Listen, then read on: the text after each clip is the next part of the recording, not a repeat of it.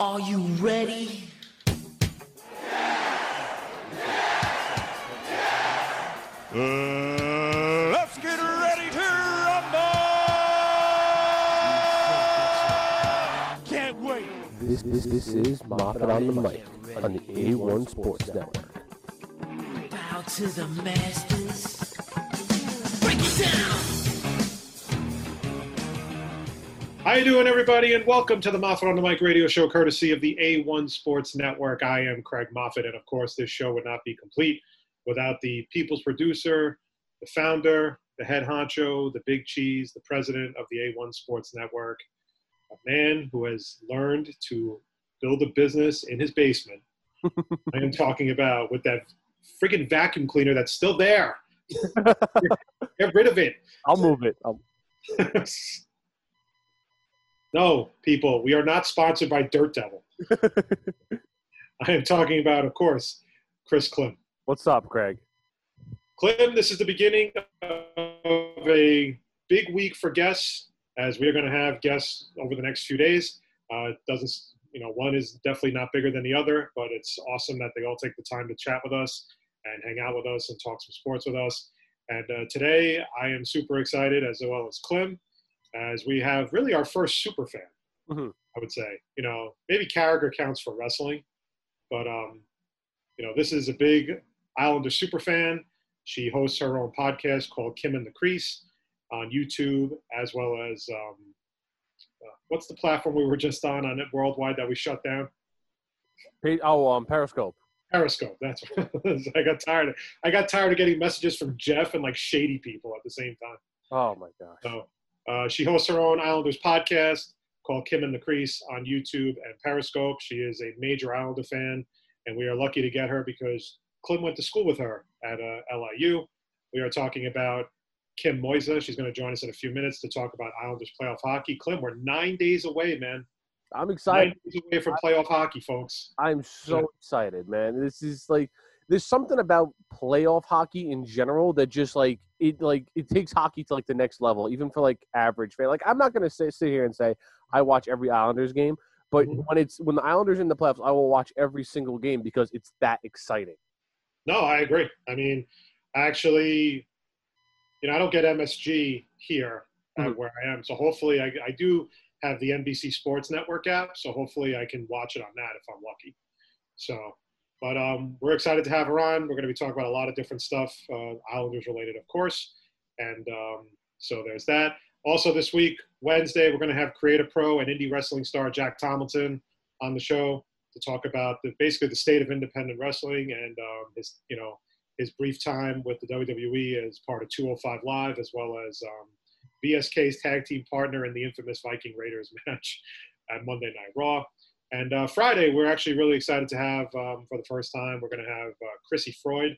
She is a beat writer for the Tennessee Titans, as well as uh, she also covers LSU football for USA Today. So we're going to talk to her as well. Um, you know, curious to see what happens with college football because a lot of conferences are either shutting down their seasons altogether or they're going to a conference only schedule. So, um, and this will be the first year for LSU, obviously, without Joe Burrow. And uh, we'll also get her thoughts on Joe Burrow's uh, in Cincinnati, the expectations as well. And then next Monday, um, we were talking about it on our show the last time, but we are confirming it right now. Mark Salino from Statement Games is going to join us for a little bit of a fantasy perspective for baseball and basketball with, and uh, maybe even hockey with sports uh, pretty much starting up all next week. Look at us, oh the range of guests for the ne- our next four shows were packed out. I know, man. This is aggressive. This is No, aggressive like by, looking by all of us, by the both of us. So, um, you know, we're pretty psyched to have it. And again, we always appreciate when guests take the time to come hang out with us for a little bit to talk some sports. Um, some brief notes, basically, over the weekend before uh, before Kim comes on.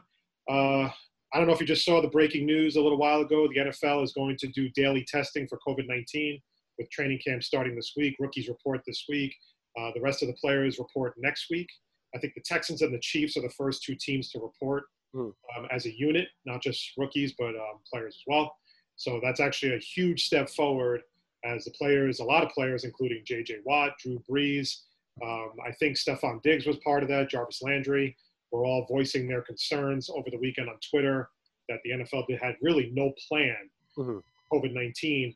So this is a big step forward to get games going. So that's you know, listen, if you were hoping for sun, for Sunday football this year, um, this is a big step.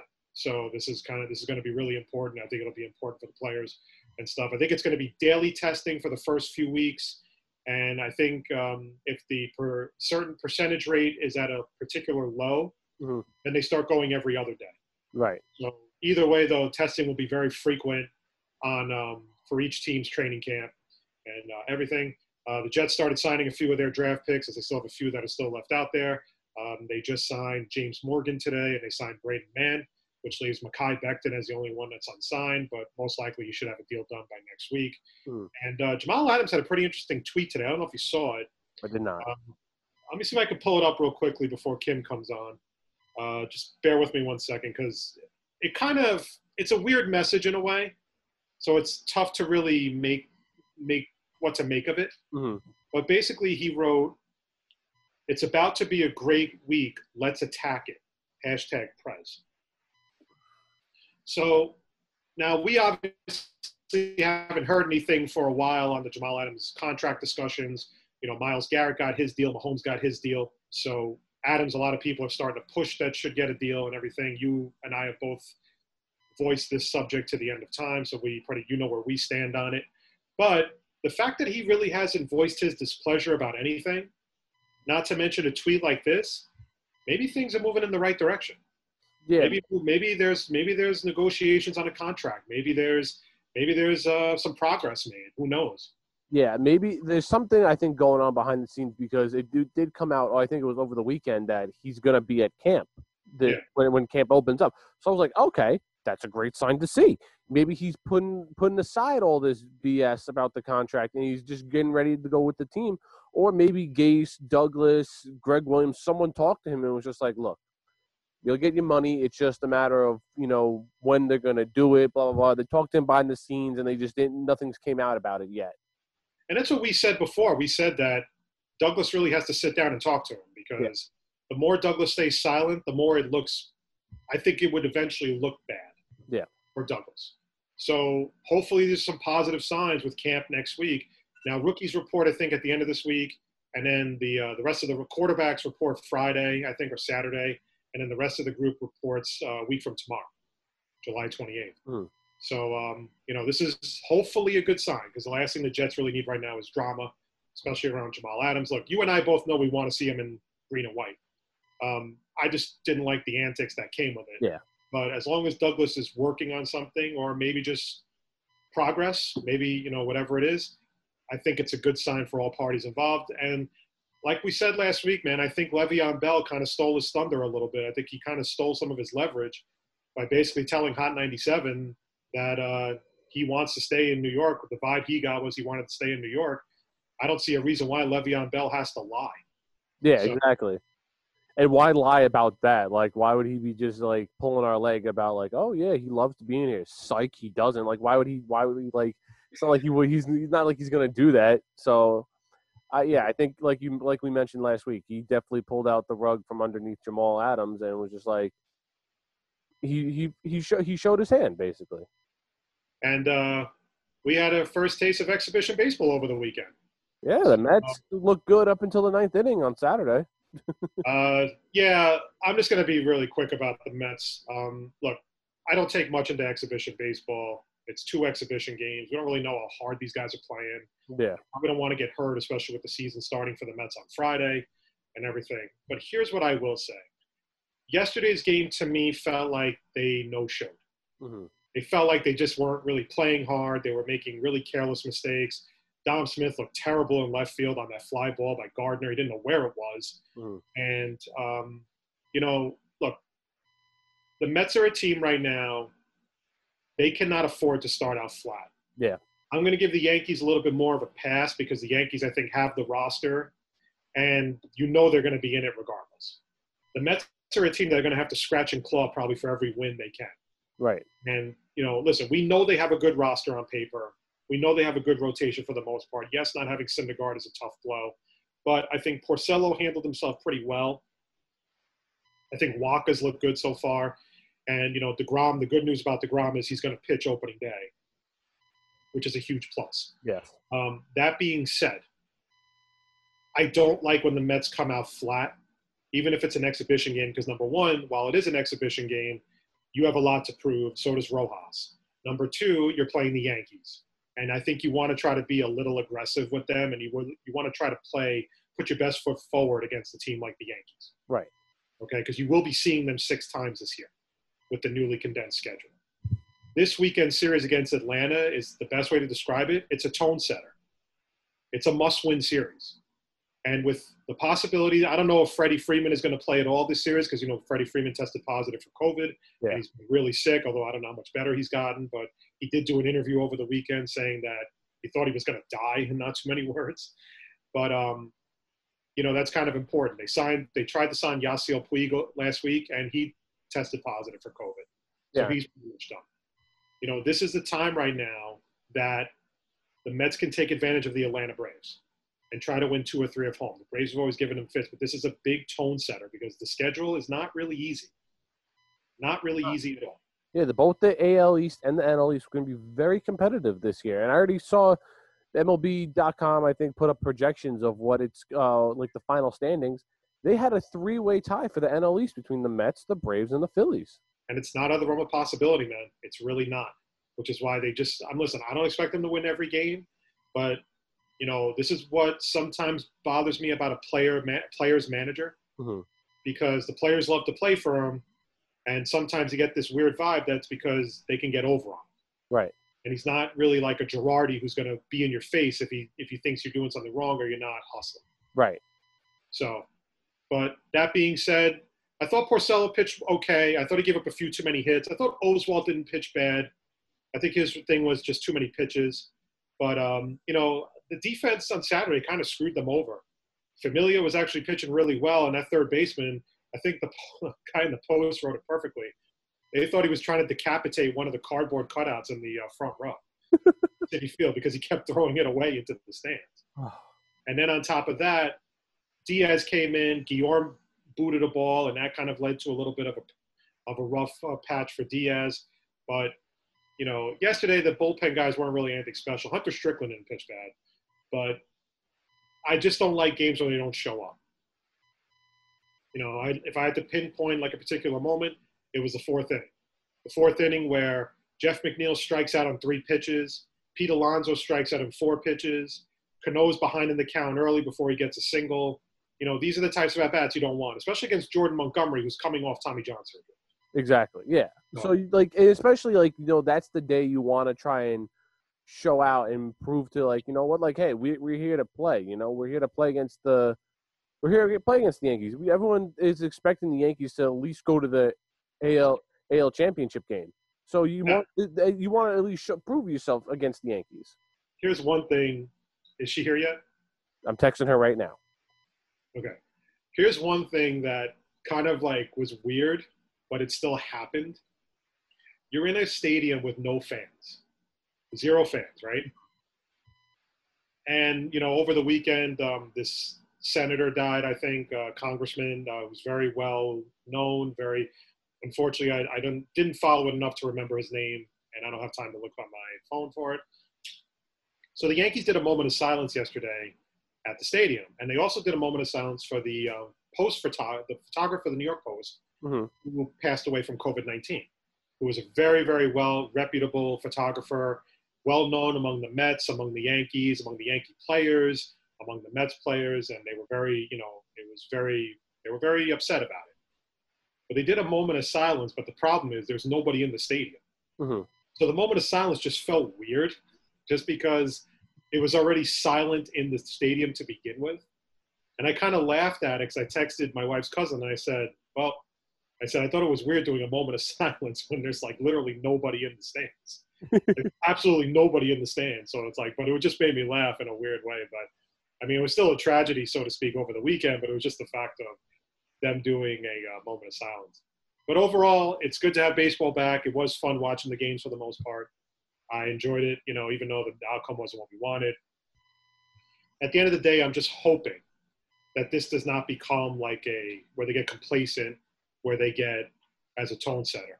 Right. So, but other than that, I mean, that was pretty much the the biggest part of sports. I, I figured before we get out, after we're done with Kim, we'll uh, we'll talk a little bit about extreme rules and stuff.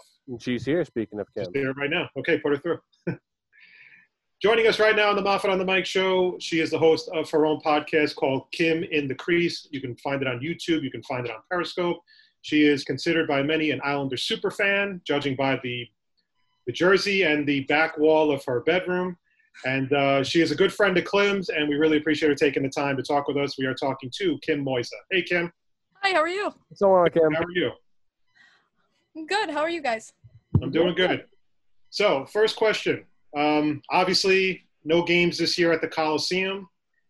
How do you feel about that? The possibility that there is no games for the 2021 season, and do you like the Barclays Center and traveling to the Barclays Center?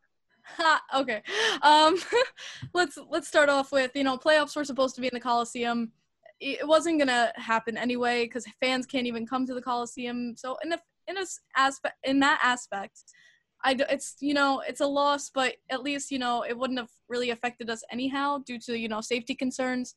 But I'm hoping since it's you know it's not permanent it's not a permanent shutdown Mhm. it's only for a bit i'm hoping that it will reopen back up and hopefully we can see it in the 2021 season as for barclays the train Long Islanders hate it. I don't have a problem with it, but it, it might be a little easier for me, just because yeah I'm more yeah south than uh, I'm more south of on Long Island. So yeah no it's an hour train ride for me there and back it's it's a little bit of a pain in the butt but hey you, you have a lot of fun train stories with friends and stuff like that barclays center is made for basketball and Yeah. i feel like any hockey fan will tell you they've sat in a seat at least once where you couldn't see a part of the ice and you had to lean the, the crooked scoreboard and everything. Yeah, Yeah, on- exactly. The center, the center ice. Yeah, I haven't been to too many games at the Barclays, but I was like, ooh, not a fan, not a fan at all. Just terrible. I was like, I was, I, you know, I actually had the same question because I was like, I was going to ask the same question. I was like, you know, how do you feel about the thing? But I was like, Kim, you would go see a game on the moon if the Islanders were playing there. So I, I, I, I, I was like, you know what? I, I had to get her opinion. so You know what? I'll follow them anywhere. And you know what? Barclays Center kept us on Long Island. That's the only reason I'm really appreciative towards the Barclays Center is that at least we're not in Kansas right now. but uh, like straight up, I remember I had seats. It was like right on top of uh, our net. And every time I wanted to see what was happening in our zone, I would have to like lean over the glass just to see what was happening below me. And I was like, this is so. yeah, it's terrible.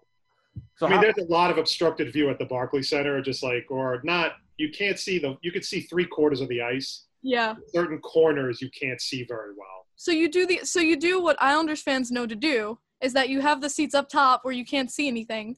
Halfway through the first, sneak down to the bottom and just sit with like you look you like you like scour seats and you're like okay no one came there so you go down you're ah, just Oh, like could oh hey all the what's time. up you sit there and there's your seats for the game so I am glad to see that's a tradition that still runs wild among Islander fans because I used to do that all the time. I do that when I go to Mets games too. It's just like me and my friends will look up to see who didn't buy tickets in what section, and we'll be like, all right, we're sneaking down there. yeah exactly You could do that by the second inning. so Kim, how excited are you that hockey's coming back in nine days? Oh my god! Finally, I mean, I wanted to do. I wanted to be in a safe and you know good manner for the players. The NHL uh, player safety just came out with a statement that among like the 2,000 tests, only two tested positive, which is like really great results. I mean, not for the two, but uh, I'm just really happy that it's in a safe manner. That you know the bubble style as weird as it is and as weird as it's going to be for the players not to have fans and play these playoff games. I'm happy it's in a safe environment for us to at least have these playoffs and have a Stanley Cup at least awarded this year. So I'm very, very excited about that. And who's not excited? I mean, as an Islanders fan personally, to our first game is going to be against the New York Rangers. So, you know, Yeah, that's that's going to be fun. Is that this weekend? That's July 29th. July 29th. Okay. Um, well, one of the good things about the Isles right now is that they're going into the playoffs healthy, and a lot of the guys that are hurt, that were hurt, like Clutterbuck, uh, Cizikas, Martin, uh, Pelech. Martin wasn't hurt.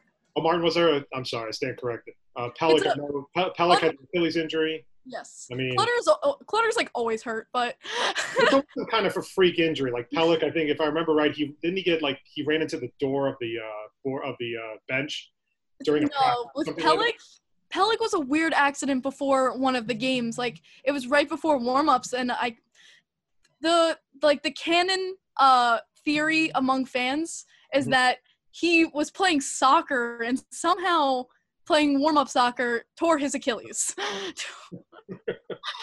so that's So- the that's the canon theory. So now that they're pretty much healthy again, who do you think is the more important Islander in the postseason right now? Adam Pelech or Casey Cizikas? Oh, oh, that's Now I'm a huge Casey Cizikas fan. I love Casey Cizikas. He's one of my I'm not. I'm not wearing them right now, which is but um I mean both have their aspects. I mean, I think I'm gonna more lean towards Pelech because of the demise of the Islanders, especially defense wise with Pelech. Losing him was a really key uh, loss and really uh, was detrimental to our uh, back end defense, which is our strongest part of our team. Well, when you look at someone like Casey Cizikas, he helps morale and is like our number one PK guy. And that's someone you definitely want, especially since the refs love calling penalties on us. So both really have a lot of weight on the team, but I guess I would go to- more towards Adam Pelech. Now, right before the, the whole COVID situation got one big acquisition the Islanders got was Pageau. So, what do you think that you know we had these four months off, and now he actually like gets a training, like a little bit of a training camp with some of these players, means to the Islanders in, in a whole? Um uh, having Pageau kind of like acclimate to the team and now kind of get to settle, learn his line mates, learn what chemistry works with Pageau, finding what line he is best suited on. Because when we were playing him in the seven games, it was kind of you know popcorning him to line, seeing who he worked best with. So g- getting him acclimated to the team, I think, is a huge asset to the New York Islanders, especially since we need that depth. And now we can see what and what best way we can utilize Pageau to give us that forward depth and finally get some shots on net. Um, as for Pageau, I'm really excited for him in the playoffs. If you're talking about a dark horse player, I think Pageau will definitely be one for the New York Islanders. He is known, especially on the Senators, for being that playoff player. To you know, just like you know, rip over the Superman shirt and just come out during the playoffs. Uh, him and Eberle, I'm I'm hoping they come to their playoff stature because that would be a huge asset for our team. The Isles uh, have also a few uh, the younger guys up with the team practicing. Um, I don't know if they'll all be. Uh, do they have like guys that are inactive pretty much? Like when they are they all traveling together with the team, or they're going to be guys that are automatically inactive? Or is I know, like, I know with in inactive status, like Sorokin obviously is going to be one of them. I'm not sure if they're going to bring up Wahlstrom and Bellows. I'm not sure about those young guys. I know they're bringing up Dobson. I know that's that's a that's a definite. I feel like he could be a good uh, person to like um, replace some of the veterans from time to time. You know, just give them a break. You know, rest their rest their skates a little bit. But um, aside from that, I don't really know about the rosters for going up. now that actually is my question about Bellows and Wahlstrom. Yeah. Okay. Do you think they have? Do you think they should crack the roster for the playoffs? And if so, who do you think they should replace? Ooh, that's tough because I'm really happy with everyone on my roster. There's nowhere I look at him and I'm like, oh man, get off the ice, please. We need a new player. Right. I used to think that about Adam Pelech before Barry Trotz, actually. but Barry Trotz effect, though, really, if I had to do a superlative for a New York Islander, it, for Adam Pelech, it would be most improved player. Like s- straight Oh, he's up. been great. Yeah, he's been great. He's been absolutely great, and that's really something I'm really glad to see about Pelech that he's uh, finally coming into his own and his potential. But uh, Would you rather aside have- from that, yeah. Would you rather have Wahlstrom over like Michael Dal Colle? Oh, there. Okay, there's a name I totally forgot about, and you just reminded me about. And yes. he's a he's a ma- to me he's a very frustrating player because I feel like he should be ten times better than what he is. Yeah, no, he he was someone that had great expectations on him, and you know, sadly, did not meet those expectations of the player that we thought we were gonna get from Michael Dal Colle. And you know, I I feel bad like talking bad about players because you know everyone tries their hardest and everyone's you know out there to play their best game, but in uh, NHL level. I would rather see Wahlstrom, Johns- Johnston, or Bellows in his spot, honestly. Yeah, I always like when Wahlstrom came up like at the beginning of the season. To I forgot who he replaced. I think it was Clutterbuck when he went when he got injured. And I'm watching him play. I'm like, Wahlstrom's like he wasn't playing awful, but I was like, he should stay up on the whole the whole season. Then he, they brought him down. I was like, ah, I I get, I that get. more. I felt more about Bellows like in coming into his own. I felt like he was the better forward, honestly. Yeah, Bellows looked good at times too this season. I, I was very impressed with the young guys between Bellows, Dobson, and Wahlstrom. All their times that they uh, that, that they got playing time. The thing that here's a question I have for you. This is more for the minor league, like Bridgeport. And I've noticed like we have what I feel like is a really stocked cupboard of good players. Like you know, obviously Noah Dobson, but Dal Colle and guys like Dal Colle and Josh Hosang were there, and these guys never really developed. And I always feel like a lot of times the Islanders have a lot of guys that reach that have potential to be really good, but they're never really they never hit that mark, so to speak. It's almost like they're good, but they could be so much better. In your opinion, do you think there's a problem in Bridgeport, maybe with the coaching or just with the overall player development? No, I, I actually discussed this with people on my podcast about that because um, I've had a lot of people say that you know we should replace the coaching in Bridgeport. That that's the reason that they're not flourishing is that we don't have that you know top tier coaching to help them reach their potentials. Um, my mind's blanking on our coach in Bridgeport right now, but Brent um, Thompson. huh? Brent Thompson. Brent Thompson, thank you. But He's yeah, no, there I feel like he's been there forever. And I yeah, just- no, he has, and maybe maybe it's time for a change. But You know, what? I understand like people's point of views about that, but you know, like with Michael Dal Colle, with uh, Josh Hosang, and you worry about the young guys coming in, or are they gonna have the same problems? But to see like Wahlstrom and Bellows come in and actually do well, where you know fans were, I you know Chris and I are like big fans, and you know seeing them do well and seeing that they've progressed well and that they were able to come up to the NHL at least produce. I mean, that goes more towards his favor because I mean these guys, you know, sometimes it, one or two, you know, just don't work out, but you know, three, four, and five do. So it's like I want to see what happens with Bellows and Wahlstrom and guys like that. I want to see what happens with those players, and then I'll kind of take my judgment on can he develop. So speaking of young guys, one guy we just signed to our deal is our potentially our future goalie, in Sorokin.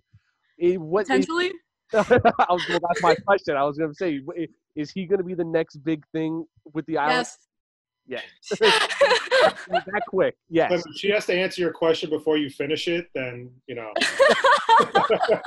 like literally was like you weren't even finished with the sentence, and she's like, "Yep." C- come on, like I think you gotta look at it. I mean, it, it all like fell into place. Hmm. Uh, we have the advantage now because his first year contract kind of gets burned up here, but he has that time with Mitch Korn. He gets to play with the team, understand, and get used to NHL ice with and things like that, and get used to that new format. So, if anything, we have an advantage of this. Him going in, getting used to everything. So when he comes into the next NHL season, which I think is starting December first, he's going to be ready to go. And you know, sadly, Greiss's contract is coming up, and he's basically filling that slot. Right. So him and Varley are just going to be our two top goaltenders. And Sorokin's numbers, if they've transfer from the KHL, woo, okay, it's going to be a very interesting day. But do you think that Sorokin will be on the main roster when the season, the 2020 to 21 season begins, or do you think he'll probably start in Bridgeport and then maybe eventually? no, he's going to be on the roster. Thank you for letting me finish the question. I appreciate really- it. Thank you. I don't think he he does not want to be in the he does not want to be in Bridgeport. He did offer up though to the team that he would do some Bridgeport time, like if he could play in the playoffs or something to that effect. Right. But uh, sadly, you know, the NHL was like not gonna let that happen. But now he gets to, you know get accustomed. He doesn't have to play in Bridgeport, but he gets that training and that uh, new acclimation. And I think he's just going to be ready to go, tip top shape. Put him in 2021 season. Now Barry Trotz recently said that he didn't like what he saw in their recent scrimmage. You think that's kind of like nervous, nervous to like some of the fans that like they hear that's like, oh, we that's not nothing we don't want to hear. That's something we want to hear, especially from Barry Trotz. Yeah. Um, I didn't know Barry said that, so I'm Yeah, I glad you had to do me. some research before this whole this whole thing. Oh, okay, okay. he has the Newsday in front of him. Honestly, I've been I was hearing nothing but good things. Like uh, Lee got a hat trick. Uh, Matt Barzal was you know being Matt Barzal in the eyes. I, I guess you could take that two ways, but um, I'm actually surprised to hear that. I'm glad you know Barry's honest. He's gonna be honest when he doesn't like what he sees from this team, which is why fans you know respect him. And I think it's good that at least Barry's you know good to come out and say, hey, I'm not liking what I'm seeing from my team. I need to fix this. Yeah. And he's going to fix and fix his players and fix the lines and fix um the sc- like the scrimmages before going into playoff mode. He I feel like Barry Trotz is not going to put his team in until they're playoff team ready. We are talking to Kim Moisa, host of the Kim in the Crease podcast. You can find it on YouTube as well as Periscope. Um, I had Andrew Gross on from Newsday a few weeks ago. Uh, we were, you know, we were right about the time I think the NHL had officially announced that they were coming back. Yeah. And this was a question I asked him, and while he didn't want to admit it, he kind of agreed that it was. And the question is, do you think that the pandemic was a blessing in disguise for the Islanders, being as though they were playing so poorly and there were there was like literally like it was almost like you knew they weren't they you had you knew they weren't going to make it because they just after that loss to Ottawa in Ottawa No, and you hate to say that but do you think it was Oh, absolutely. In terms of hockey wise, we desperately needed that break, that time to just come, like, take a moment, reset, Mhm. and get going. Like, it was, you know, it was bad for the New York Rangers, which makes me chuckle, but it was amazing for the New York Islanders in a way. And it's, in, in, it's sad to, like, put it in that aspect that's what I'm saying But- if you're looking at it from a ho- like a hockey aspect, it's it's great for the New York Islanders that we had that time to reset, get these uh, injured players that were so you know key to our team back into the lineup at beginning at full force and Mhm. kind of just having a clean slate again because we were just in a, we were like in our own heads I feel like towards when we had after the trade deadline after we you know got Pageau we were just I feel like we were in our own heads we were just so much high on expectations that we were kind of uh, killing ourselves by wanting so much more and wanting to do so much and you know players getting injured left and right you know it was first it was Pelech then it was uh, Casey Cizikas then it was Boychuk and just all these things that you know just bad you know mishaps that were happening one after another after another and it was just slowly taking our downfall and I don't know if the Islanders would have made the playoffs at the end of the season if we kept going on the way we were going right Yeah, because it always seems like even though we saw this last year too. Islanders they started off so hot, and then like the trade deadline All Star game happened. It's like, it's like what, like what happened? Like, so I like like you guys said, like I definitely agree that you Were know the Buffaloes I was like this definitely like was a blessing in disguise, kind of that this. COVID happened that we definitely needed this break. every every team going into this playoffs i said don't take anything from the season of how people were playing or any um momentum into the playoffs because it's it's a clean slate Yeah. how people were playing months ago is not going to be the same way they're going to play today they got to get the rest of the skates it might be you know like kind of like mimicking a beginning of the season who knows maybe Yeah. the will come out you know brocktober becomes uh brock july I, I it's going to be interesting Um, other than the Islanders, who do you think who do you think you could see winning or going to the Stanley Cup this this with this playoffs? Yeah, no, I had a few teams in mind. I mean, obviously the St. Louis Blues are one. They're still a strong team, and they're still going to be up there wanting a back-to-back win. Uh, looking at Tampa Bay, I still have my hearts that like Tampa Bay is going to be up there, and if they can get out of their playoff funk, they can definitely be up there. Boston Bruins, absolutely, they're always a strong team and are just killer on the ice. If Pastrnak, it was the same way he was this last season. It's going to be Mhm. insanity from him. Uh, and then another team from the West I was thinking of, I think. If I was to go, like, hmm, I, I was, Vegas yeah, Vegas, that was it. Thank you. I was like, I can't think of the name right now, but yeah, no, it was Vegas. Vegas is another strong team where I feel like they can have another deep run. so I know one of your all-time favorite players is Robin Lehner that's why Vegas kind of came to my mind like right Yeah, that's, uh, and I was thinking with that goaltending duo, that's Mhm. just that's just fire right there. Yeah. Like this, I don't know how that's not going to be hard, you know, to get pucks past those two. Both outstanding goaltenders together on the Vegas Golden Knights. That's going to be a hard team to score against. you know, the stories around when Robin Lehner was negotiating with the Islanders were all kind of all over the place. It almost seemed like the Islanders were blaming him. He was blaming the team. It was basically kind of a take it or leave it deal at the time. And he decided not to take it. And then he wound up signing a one year deal with, I think, Chicago before he got traded to Vegas. Um, what were your thoughts on that whole situation? Did you think that Lou really dropped the ball there?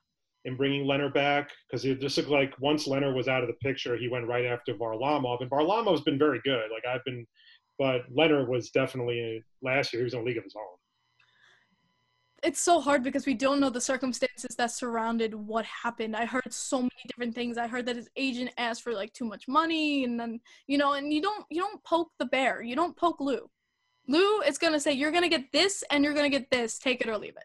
Yeah. And that's that's Lou Lamoriello for you. Like he he's not going to do one way or another. He's not going to, you know, he's not going to like sugarcoat anything. He's going to tell you straight up what he wants and what he wants to do.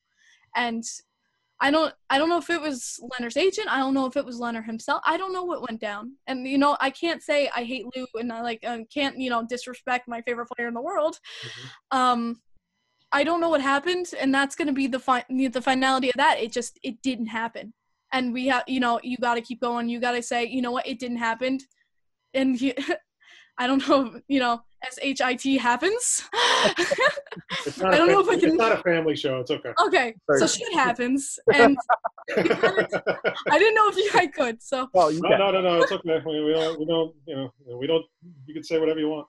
but you gotta keep you gotta keep moving forward. Do do I think we lost an amazing goaltender? Yes, and but you have to keep rolling with the punches. And you know Varley, there I understand why he went after Varley. Varley was that piece to enticing Sorokin to come over and say, hey, you know what, like here we got your buddy here, you know. Yeah. You guys are good friends, you know. we you know it's things like that and you know what if you look back you know bill torrey did the same thing on the dynasty new york islanders of getting those players that will entice other superstars to come over. So i understand why varley happened. Was i happy about it? Not really but it has it had to happen. Yeah, it was, and like Le- Lehner, especially like I know you're like number one fan, I, like for Lehner, but like Lehner really took the Islanders by storm, and people fell in love with him. Were kind of really upset when like he didn't come back. But that's the thing like, about Morel. It's this, this, and this, and that's how it's going to be. And that's what I love about my GM. You know, I love I love a GM like that. I mean, Craig, we talk about this all the time with people the also people loved Lehner because he really came clean about his uh, personal issues, Mhm. and you only wanted to see him succeed that much more. Yeah. And he really did. He was fantastic for the Islanders last year. he created islanders history Yeah, Exactly. And, you know, it was disappointing when he left because a lot of people, and one thing I know, like, I mean, I've been an Islander fan for a long, long time, just like you, just like, you know, Clem. You know, Clem didn't take the receipt off the hat yet. so, but, um, you know, one thing I've learned about being an Islander fan is that we are so loyal to players. We are so loyal to the Coliseum. We are so loyal to tradition. And, uh, and what I mean by that is, and Clem and I have talked about it, when the Islanders had first announced they were moving to Barclays Center and they wanted to change the horn for the goal, I thought Long Island was going to burn the Barclays Center down because they were just like, "Are you kidding?" They were they were furious. It was like going to be a subway or something like that, or the organ player wasn't going to be an organ player; it was going to be like an electric piano player or something like that. Mm. Judging by your facial reactions, um, you know, it, I think you can agree with what I'm saying that they're just we are just a loyal, we are very loyal to the orange and blue. No, exactly. And it's like when you're trying to change something that you, we've fallen in love and this is our team, this is where this is how we won the four Stanley Cups. We want to keep this tradition. I mean, like look at the St. Louis Blues still using the same, you know, goal song on the organ, you know, when the Saints come marching in. Like that's something that I love about the St. Louis Blues organization. They have that, you know, tradition. That's what I love about the New York Islanders. It's the same way. We still keep those traditions that kept us strong and proud, especially in our greatest moments. Um, to take away Sparky, I was like, get out. And then the subway horn, I was like, it literally hurt. My, I was like, what the? I was like, I remember hearing that. I was like, they did, they did not. They did not just decimate my team. And then I'm good friends with Paul Cartier, who's our organ player, Right. and he was he he was even pissed about everything. Like even when they tried to make us not do let, let uh, the Rangers suck chance. I was like, "Are you kidding me? God, you Like can't. even that. that's tradition. Like you can't take away that Brooklyn, that's Brooklyn for you in a nutshell. But yeah, no, Belmont is gonna be such an upgrade. Uh, Paul showed me they're getting him a whole brand new like top top like top of the art organ for the new Belmont Arena. So it's gonna be just as gorgeous and I drove by it this morning, like the construction this morning. It was like it's crazy that they're finally going to have, and it's like right next to the racetrack, which is like Yes. you know, go watch the horses in the afternoon and then go stay for the Islander game at seven o'clock. I mean, that's you can't get any better than that. Islanders fans are gonna have a bad gambling problem. Oh yeah, definitely. but even like you mentioned with like the tradition, like we've had you know guests on in the past, and like what I've noticed through our accounts are that with you and Andrew Gross are the those are like our two most liked and like retweeted tweets that we had, and I'm like the Islanders fan. They they'll love to talk about the Islanders. They will come out of nowhere and be like, oh, "I love the let's go Islanders." I'm like, "Yes, let's go!" Like I love I like love the Islander fan spirit. It's not, and even just in hockey in general, it's just like even like when the St. Louis Blues won the Stanley Cup, it's like like I didn't know hockey was that popular in St. Louis. Like no one knew, or even Nashville as well. Hockey has like its fair. The thing about hockey is, is it in, it's not as insanely popular as like football or basketball. But one thing it has is it just has its diehards. It mm. probably has the most diehards you'll ever see. And Islander fans are a diehard all the way bunch. They know everything. They remember the, you know, the history. You know, Potvin Bossy, Gillies. You know, the works. My dad used to tell me stories all the time. My dad, my dad used to go to Islander games like with. I've never, I didn't really go when I was that young, but it was just like, just that was just a different time, and it was just so much fun. My dad was at one of the cup winning when they won the cup, and I think it was eighty. I think it was eighty-one when he won, and um, it's just they are hockey fans in general are an insanely loyal fan base, and Clem, you can wear a jersey and hat, but I'm pretty sure it's safe to say you are not going to trump uh, Kim. As Oh, I know, I know, I won't. That's that's that's without a doubt. You're not going to trump her. Like I didn't even try. That's why I wore a white tee. like I didn't even try. I was like, it's, not- you know, it's not going to happen. Oh my gosh. We've had Uh, this discussion before. Yeah. We've had this discussion before about uh our fandoms and things like that. Yeah, like Go ahead, Clem. I was gonna say, yeah, I was just mentioning to Craig, like I've met big Jet fans, I met big Met fans, uh, Nets, Knicks, all these things. But I was like, you probably top the list, honestly. And I'm not like, and it's not just because I know you. It's just like I like people like you know so much about the Islanders and everything like that. And I consider myself a big Jets fan. So does Craig as well. But like, it's on a it's on a different level. You like I really like, wow. Like every time you like speak to me about Islander stuff, I'm just I really am taken away by everything you say. I really The last, appreciate go that. ahead. I thought I was just saying I, I really appreciate that and uh I guess I just kind of wanted to prove something, especially being a woman in like a woman in hockey, Mhm. uh, because I can't tell you how many times people will just come up to me and be like, "Oh, are you a hockey fan or are you a hockey fan?" So it's I kind know. of like And you felt insulted, right? I made it a challenge. Can I know much more than a you know a male hockey like a male hockey counterpart? Can I you know come up to a conversation, slide in about something that's going on in the league and turn heads? Because I want to like kind of like the Islanders motto now, prove people wrong Yeah. in that aspect. Oh, that's great. And the thing is, we were looking for a super fan, and I was like following your stuff, and I reached out to Clem, and I was like, I really want to try to get her on the show because she just, you know, she's she looked just an Islander super fan, and you know, Clem. I texted Clem, and Clem, of course, you know, he's- he was playing total head games that day because he just, I'll wait, I'll wait to just kind of drop it on him that I know her. And he waited and he goes, and I said, "Oh, listen, man, I like I I I remember I copied and pasted your Twitter like your homepage, and I said, "Is there any way we can get her on the show? Like I don't know, like because there was no way to really reach out to you." And Clem just goes, he waited and he waited, and like he goes, "Oh yeah, I know her. I went to school with her." He just, like totally made me feel like such a tool. When he, he, was like, "Oh, you think we could?" I was like, "We," I like I said, he said, "I waited." I was First like, thing he said was, "We absolutely." And I, and I said to Clem, and I said, "You don't know her money, right? Just so we're sure. I don't want to. I don't want to like you know. I don't want to bring back some bad memories or anything." No. Nah, it's I was so happy when like uh Chris reached out to me. I was very excited about, you know, talking with you guys and stuff like that, especially since Chris and I became such close fans because when he learned I was an Islanders fan, we were like, "Let's go." We Yeah. were like That's the only Islanders fans in school together. like two of my like. I've had a hard time finding Islander fans friends for so long because every friend I have is a Ranger fan. You know, that's just by I guess by default. So two of my really good friends, like I, I used to work with their wives at my job, and then, but I still keep in touch with them. And then I found out they were like hardcore Islander fans. And every time the playoffs come around to the Coliseum or the Barclays, we always go. And the last time I went with my friend, I think it was the they played the Penguins. Not this past year, they swept them. It was the one where they lost.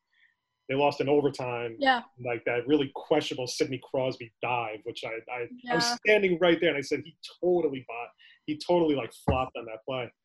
And I remember the first period, the Islanders scored like maybe two minutes into the game or three minutes into the game. By the end of the first period, my voice was shot Yep. because it was so loud in that arena. And like that's what the Coliseum like. It is a huge advantage for the Islanders with that deafening of an arena that you can't hear. Like the other teams would even say it that it's like you know it's it's such a pain to like listen to and hear. Like it's crazy. Barclays broke us against Carolina. Straight oh, up. Oh yeah, that it without a doubt did. Now the way Craig just mentioned that you know it's so hard to find Islanders fans. I know your boyfriend is a big Rangers fan. So how I got I, I don't think I've ever asked you this question, but how does this work? How does that work out? God, God bless you. I, I always get this question. Um, yeah, like even in my past relationships, I was all Ranger fans because uh, finding an Islanders fan is really not, uh, you know, usual.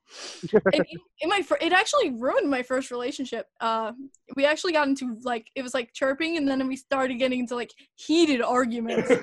like and it turned like it turned to be like really like a bloody battle like it's it was really bad but um with my boyfriend now it's like we're hockey fans first Mhm. and so we'll talk about the entire league. I like getting different viewpoints. He helps me through a rangers viewpoint because i obviously have the bias of going nothing rangers. Please get out of my face. But he, you know it helps to open up see different aspects of what's going on around the league. Kind you know and he helps me you know especially when i'm doing podcast stuff i'll ask him his opinions about stuff. And it, it's nice you know we don't talk to each other when it's Islander Ranger game days. Like that doesn't happen. Uh, but we do we just we go in together and we enjoy games and we kind of we make like little tiny bets with each other and stuff like that but it's just it's just a fun atmosphere of just being able to talk to someone who knows hockey Right. you know not just about your team but around the whole league and we just put that first and we'll watch highlights together and things like that and that's what i most you know love about a person is their personality and also with hockey are they a lover of hockey or are they just that you know i'm a fan because they're doing well right now Yeah. bandwagoner I see you're rocking. It looks like Jason Blake. Is that am I right? nah It looks like Johnny Boychuk. Oh, Johnny Boychuk. Okay. Do you? Uh, how many jerseys do you have as a, as an Islander super fan, and which one is your favorite? The i have two i have two on the way Okay. Uh so that that's i'm getting a lehner sabres right now and a john J- gabriel pageau Wow, you're really just like cornering Robin Lehner's career. no, I'm trying to get every single team he's played for. But um yeah, no, I have uh two cases Cizikas home and away Mhm. because he's been my favorite player since I was like 12, I would say. I am such a huge fan of Cizikas. I just wish he wouldn't get hurt as much. I know that hurt- like that was just a freak accident with the knee. That was a freak accident. But he's such a different. He is a difference maker on that fourth line. Like totally. Absolutely. When Martin, Cizikas, and Clutterbuck are together, that line is the that's the the tone setter for the game right there. Barry Trotz talked about that too in the training camp. He's like, I can't break that up. He's like, they've been playing together so long, you can't break that line up. They always have to be together. And I was like, yeah, you know it straight up. And it was So- funny how they after they reacquired Martin, they put him right on that fourth line with Cizikas and Clutterbuck. It's like- like- I mean, like it's like idiot proof to, to you know just do that. so we got two Suzuki's, my Johnny Boychuk right here. I have my Robin Lehner, which is actually hanging to my left over here. okay. That's my signed Robin Lehner jersey. That's my baby. like no one, no one touches that because it's my pride and joy. I have a Lehner Chicago jersey. I just got a Lehner Vegas jersey. I love the I like the Vegas jerseys a lot. They're good. they're very They they're very gorgeous. I didn't realize all the subtle details within the logo. Yes. So that was really really interesting to me. Um, my friend uh, Donald Rosner, who owns Blue Line Deli, uh, he gave me a signed Chicago Chelios jersey. Which Really? Yeah, no, it's it has a certificate of authenticity and everything. I was like, holy crap! I was like, you sure? He was like, yeah. He's like, it's all yours. So I love that jersey. Do I count the fake jerseys? Yeah. You can, yeah. I don't have any. Like I, I have the T-shirt jerseys. Those I can't. You know, Yeah. Oh, I have Matt Barzal, which is real. Mhm.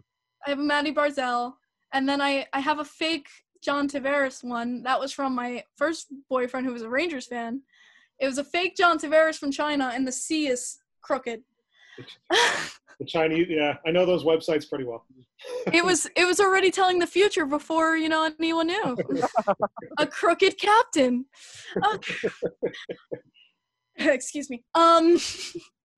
Uh, and then we have I have a fake Landeskog uh, given to me by a friend, Right. uh, which you know what I'm I'm still down for. So it's like my my only Avalanche one. I'm not a big Landeskog fan, but he was like, "Hey, do you want this?" And I was like, "Yeah, sure, why not?"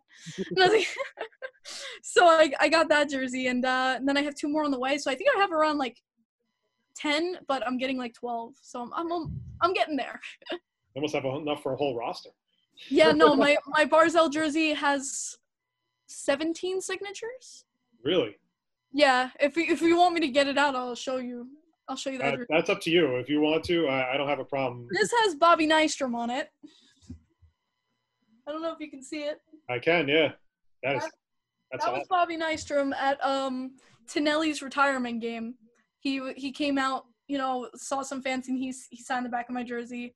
Um, I got a few sign- signatures on this hat. One is Butch Goring on here. Got a few on there. I see the 91. Yeah. Yep. Let's see. Hold on. Breaking the system. I told you, man. Super fan. No, this was my Barzal given to me for uh, Christmas in his rookie season. This is the back. Oh my God, that's But yeah, Patrick Flatley signed here in the blue, so you can't really see it. I was like, way to go, Flatley, but not Now, a lot is of like over time? Like, do you wait? Do you like like after the games are over? Do you like do you hang out like outside to like watch the players or not really? No. Or, A bunch of these were actually gotten on the train to Brooklyn. oh, okay, yeah. I, yeah, Uh, the players. I know. I know a lot of the players take the train. I mean, I, there's no other way to get to Brooklyn, especially Yeah. game time. Me and my friend Stephanie, who Chris knows, Mm-hmm. No, Yeah. big fan. we, we wanted to go to a game early because it was, you know, it's New York City. We're like, oh, let's grab some food and then we'll go like to Shake Shack across the street. Then we'll go to Barclays Center.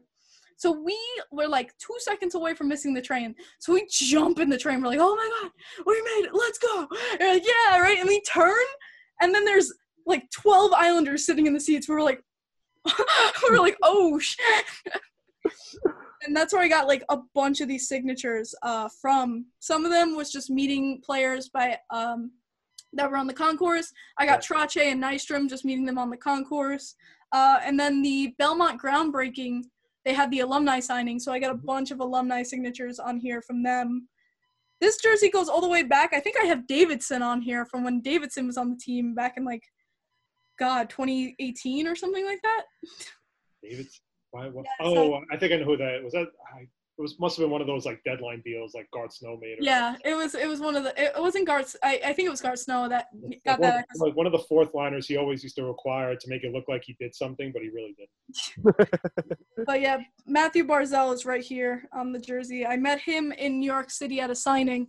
Yeah. Uh, so that was a really amazing. But yeah, no, that's like my most signed jersey. Uh, and it's my pride. It's another pride and joy of mine. What? I was gonna say, I asked Andrew Gross this question when we when we interviewed him. I want to get your thoughts on the fisherman jerseys. See, I, no, come on. Hey, no, you don't like them. You don't See, like I them. like them. I think they're they're so underrated. I really I do. think they are too. I like Andrew, them. Andrew got mad at me because I like the black jerseys. it's like the black Brooklyn oh, jerseys. oh, both are horrible. yeah, Like, I- Andrew was like almost like visibly offended. I hate the fishermen more than the black jerseys. Really, because you know, like when I go to games, a lot of people are wearing the fisherman jersey. And I don't get it. They're trying to represent. They're trying to bring it back. I either, think that or they, either that or they just don't remember that time when everybody really did hate that jersey. There was a lot of I- people who hated that jersey. my you know what my i have a little bias i guess my mom grew up telling me about the 90s era who you know who had that jersey she refused to buy that jersey um and just everyone calling us fish sticks and you know what i you know in my household we we have fish sticks in the house and it, it looks exactly like the damn box and i'm like i don't want to be associated with the damn food You know, I want something that strengthens our team, something that, you know, something I've always wanted with the Islanders, especially growing up, is to finally have teams turn around and say, We're facing the New York Islanders. This is going to be a tough game. Yeah. Yeah. I wanted that respect and admiration towards that we're a team to beat. And having a stupid Fisherman. Fisherman on the mm, the cover is just I it's just I really really hate the design. The teal is disgusting to me. It doesn't fit. Okay. He So if you have an opportunity to an islander, it's not a fisherman. So what would your like if you had to have a, a, a like a figure on the jersey? What would an islander be to you? I wouldn't. Like would it be That's- something that I you know you were talking about tradition before. This is my tradition. I think this logo is perfect. It shows who we are. We're we're the island. Mhm. You know, especially in New York, you know Islanders are a separate breed from New York City or upstate New York. It shows like who we are fully as, you know, just a, a people. And I love that the eye goes into Uniondale. I love that it shows, you know, our roots and things like that. And I just think the logo is perfect within itself. There's nothing I would change about it.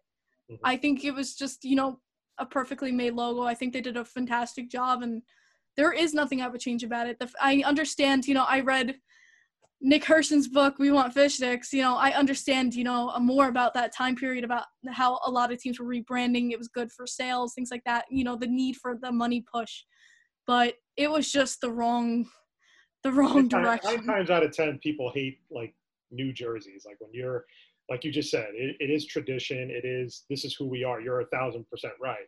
So and of course when that changed and like you have this guy in a fisherman's outfit and holding a hockey stick, uh, the uproar was crazy. Plus that was also during the Mike Milbury era, and everybody just likes to forget that era. No, yeah, exactly. And you know, it, it- when the but when you have a new jersey and it's such a bad logo that all the other teams in the NHL are chirping your jersey, you Mhm. got a problem. You got a problem. And it's not something, oh, let's bring back humiliation. Yeah, no. And the crazy thing is, people want it back. No, I know. And I it's think like, people I, want it back.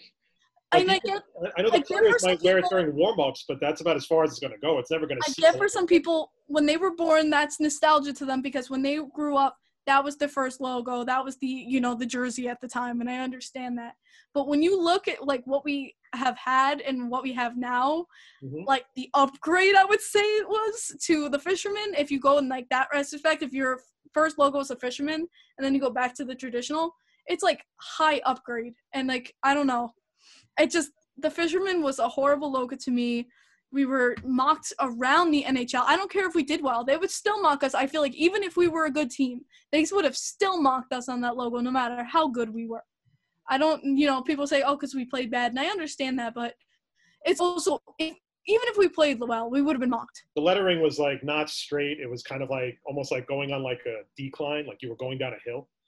So like when there was like Ziggy Palffy and like well like a guy like for example Mariusz Czerkawski, like his name literally would just fall right off the jersey because it was so No, yeah. It's such And- a long name. If there's anything I wish they would revamp, maybe the wave design. Keep the traditional logo, keep the blue and you know orange and white, but revamp the wave design without the teal. If we could revamp that in a way that associates our you know the blue, orange, and white, I think that would be a pretty good jersey. Mm. All right, so I have one last question that's not hockey related. Ooh, okay. Um, so uh, you know the president of the A1 Sports Network. He's in the middle box right there. Yeah. Um, Okay. Please tell me you have some kind of an embarrassing story about him at LIU. I do. Okay. And trust me, I, you, you have as much time as you need. So I don't know if you know, but uh, he's a bit of a party animal. Did he, did he like mess up a keg stand? Did he not make it through a pub crawl? I mean, like, He was the so in our sorority. he sororities. wake up in the wrong fraternity house one day and like he didn't, he got, he got the wrong house? I mean, like, please give me something. uh, at- at our sororities at college, we have a nice uh, formal dance and things like that. And, uh, his girlfriend, his girlfriend is like amazing. I love her, uh, and uh, she brought him to formal, obviously, because you know the two are great. And uh, well, I. Chris went off and he was center of the dance floor like the whole night. And you know, Oh yeah, even I the- remember that. Yep. Even the I MC was like, "Go, Chris! Go, Chris!" That was. that It was was remember that. my it's funny because when I asked my boyfriend, I'm like, uh, he was like, I'm doing an interview. He goes, with who? I'm like, with Chris from uh, college. He goes, who's Chris? And I'm like, remember the guy at my formal? He goes, oh, that Chris. He goes, oh. Jeez, man, everybody knows you. You're quite the celebrity. Did you like breakdance that day or something? Like imagine just terrible white guy dancing. That's me, right? Uh-huh. That that's I'm that guy at, at the weddings, parties. That's me. do I have a? Do I still have a video from that? I'm curious. Oh So it was like so it was like the Seinfeld episode when Elaine is dancing with the Yeah, thumbs. that- that's that me. you? Like I, like I think, like I know I'm terrible dancer, but I just love going out there and like if I could just make people laugh and like be like, oh, like I, I, I know I'm doing something right. So I, I, Just for the record, you weren't a pledge, right? Like you had. No, you I was not a pledge pledging. You know, no. 'cause- no, I was not a pledge. No, we like I, I like love like making a fool out of myself to bring other people enjoyment. If that makes any sense. yeah, that No, that sounds that- about right. That's okay. I mean, I mean, the, the funny thing is, like, part of me expected that. I don't know why. I expected Clem to just be like, you know, cut loose, like, without, you know, on the dance floor or something at a for, at something, you know, or like, like I said, you know, he wakes up one day, he doesn't realize he's not in his fraternity house, it's in someone else's fraternity. house. Oh, No, I don't have any like good juicy stories like that. But no, that's definitely one that sticks out in my mind. I mean, every time I talk talk with Chris at uh, college, it was like, uh, you know, in the lunch area, we had really good conversations about hockey. Mhm. I think I still have a photo where you had the Tavares jersey like xed out. Oh, I had yeah, because I was I one of those guys. yeah I was that I yeah I remember I Put the electrical tape over the 91. Yep, not Yeah. even 91. I just threw it right over the name. I was like, and I put like trader right into the, in the name. I was like, this guy's an asshole. This guy Yeah. sucks. I love that. I remember taking a photo with you and going like, "Yep." I just remember that the day that we lost Tavares, like that weekend, I, it's like with each passing day, I just kept saying it. This is not good. I was like, they, they would have signed him by now if he was. Yep. He was going to stay an Islander. This just didn't feel right the whole weekend, and then all of a sudden it broke that he that he took the deal with Toronto. Yeah, it was just, oh, I mean, listen, I'll never doubt. Listen, he's a free agent, so he can do whatever he wants. I just hated the way he handled it because No, exactly. And that's what every Islanders fan feels is that we hated the way that, you know, John handled it. And especially since I feel like in a trade we could have that forward depth that we honestly truly need right now. And from what I read, he's like I read a whole bunch of different stuff that he didn't want to be traded. That Yeah, no, he said, "Don't Garth trade He, he said, "Don't trade me," and Garth was ready to trade him because he didn't know if he was going to keep him. Exactly. keep him, and so you kind of felt okay. There's some good faith there. Maybe there's a good faith negotiation, and then he just kind of took the money and ran to Toronto. And then we get a picture of him on Instagram in his like Toronto Maple Leaf pajamas when he was like seven. Yeah. Oh, yeah. that was my le- that was my favorite Leonard tweet when he was in Toronto for like two seconds, and then he tweeted himself with the uh, John Tavares photo with the panda head on him. Like I was dead. Oh man, I remember my brother put a jersey and it said "Et tu Brute" on it. Uh, that was a great jersey. Uh, I had a lot of. I put Goring on the back of mine, and I when uh, his commercial came out in Toronto. I don't know if you guys know. He had a t- commercial in Toronto about uh like it, they asked him what's your favorite hobby Yeah. Do you, do you know what he No, I've never seen it. No. he goes grocery shopping Oh God. so He on the came back, off as such like a. He came off as such like a, like watching paint dry. Like So when- so when we pl- placed the, the toronto maple leafs the third time i put on the back of my jersey grocery shopper uh, and like my friends were saying i guess we were walking there like there's people taking pictures we were back and i was like i know i was like i know i was like because i'm smart but you Uh, know it was just poking fun and having fun with that No, listen, he's out of the picture at this point, and I'm fine with it. Uh, I'm glad every time Toronto doesn't do well. I mean, it's just because everybody immediately made that. And listen, they could wind up making a run this year, but I don't know. It just seems like ever since he went there, they just haven't really been as good as they were supposed to be. Islanders Leafs Easter Conference Final. Oh my God, it's going to be so cutthroat that game. That They're gonna be literally be- I mean, the fourth line will be out on the uh, with Tavares on the face-off, just like, level him the minute he they drop the puck. Why, hello again. you ready to get kicked out of round one? Kim, man, this was awesome. Uh, thank you so much for just hanging out with us and talking some Islander hockey. And uh, we're nine days away from playoff hockey, man. I, I, I couldn't be more excited right now. I can't uh, believe it's already nine days. Yeah, I know. It's just been flying by with the uh, scrimmages and the practices and just reading about it every day. It's just like who would have thought that our summer during this whole pandemic is going to have us watching playoff hockey in July when normally that's free agent time. I'm gonna be watching hockey on my birthday. It's really gonna be weird. But listen, uh, we really appreciate you taking the time to hang out with us and talk some Islander hockey, and hopefully we can have you on again in the future. yeah, thank you, thank you, Chris. Thank you, No Craig. problem.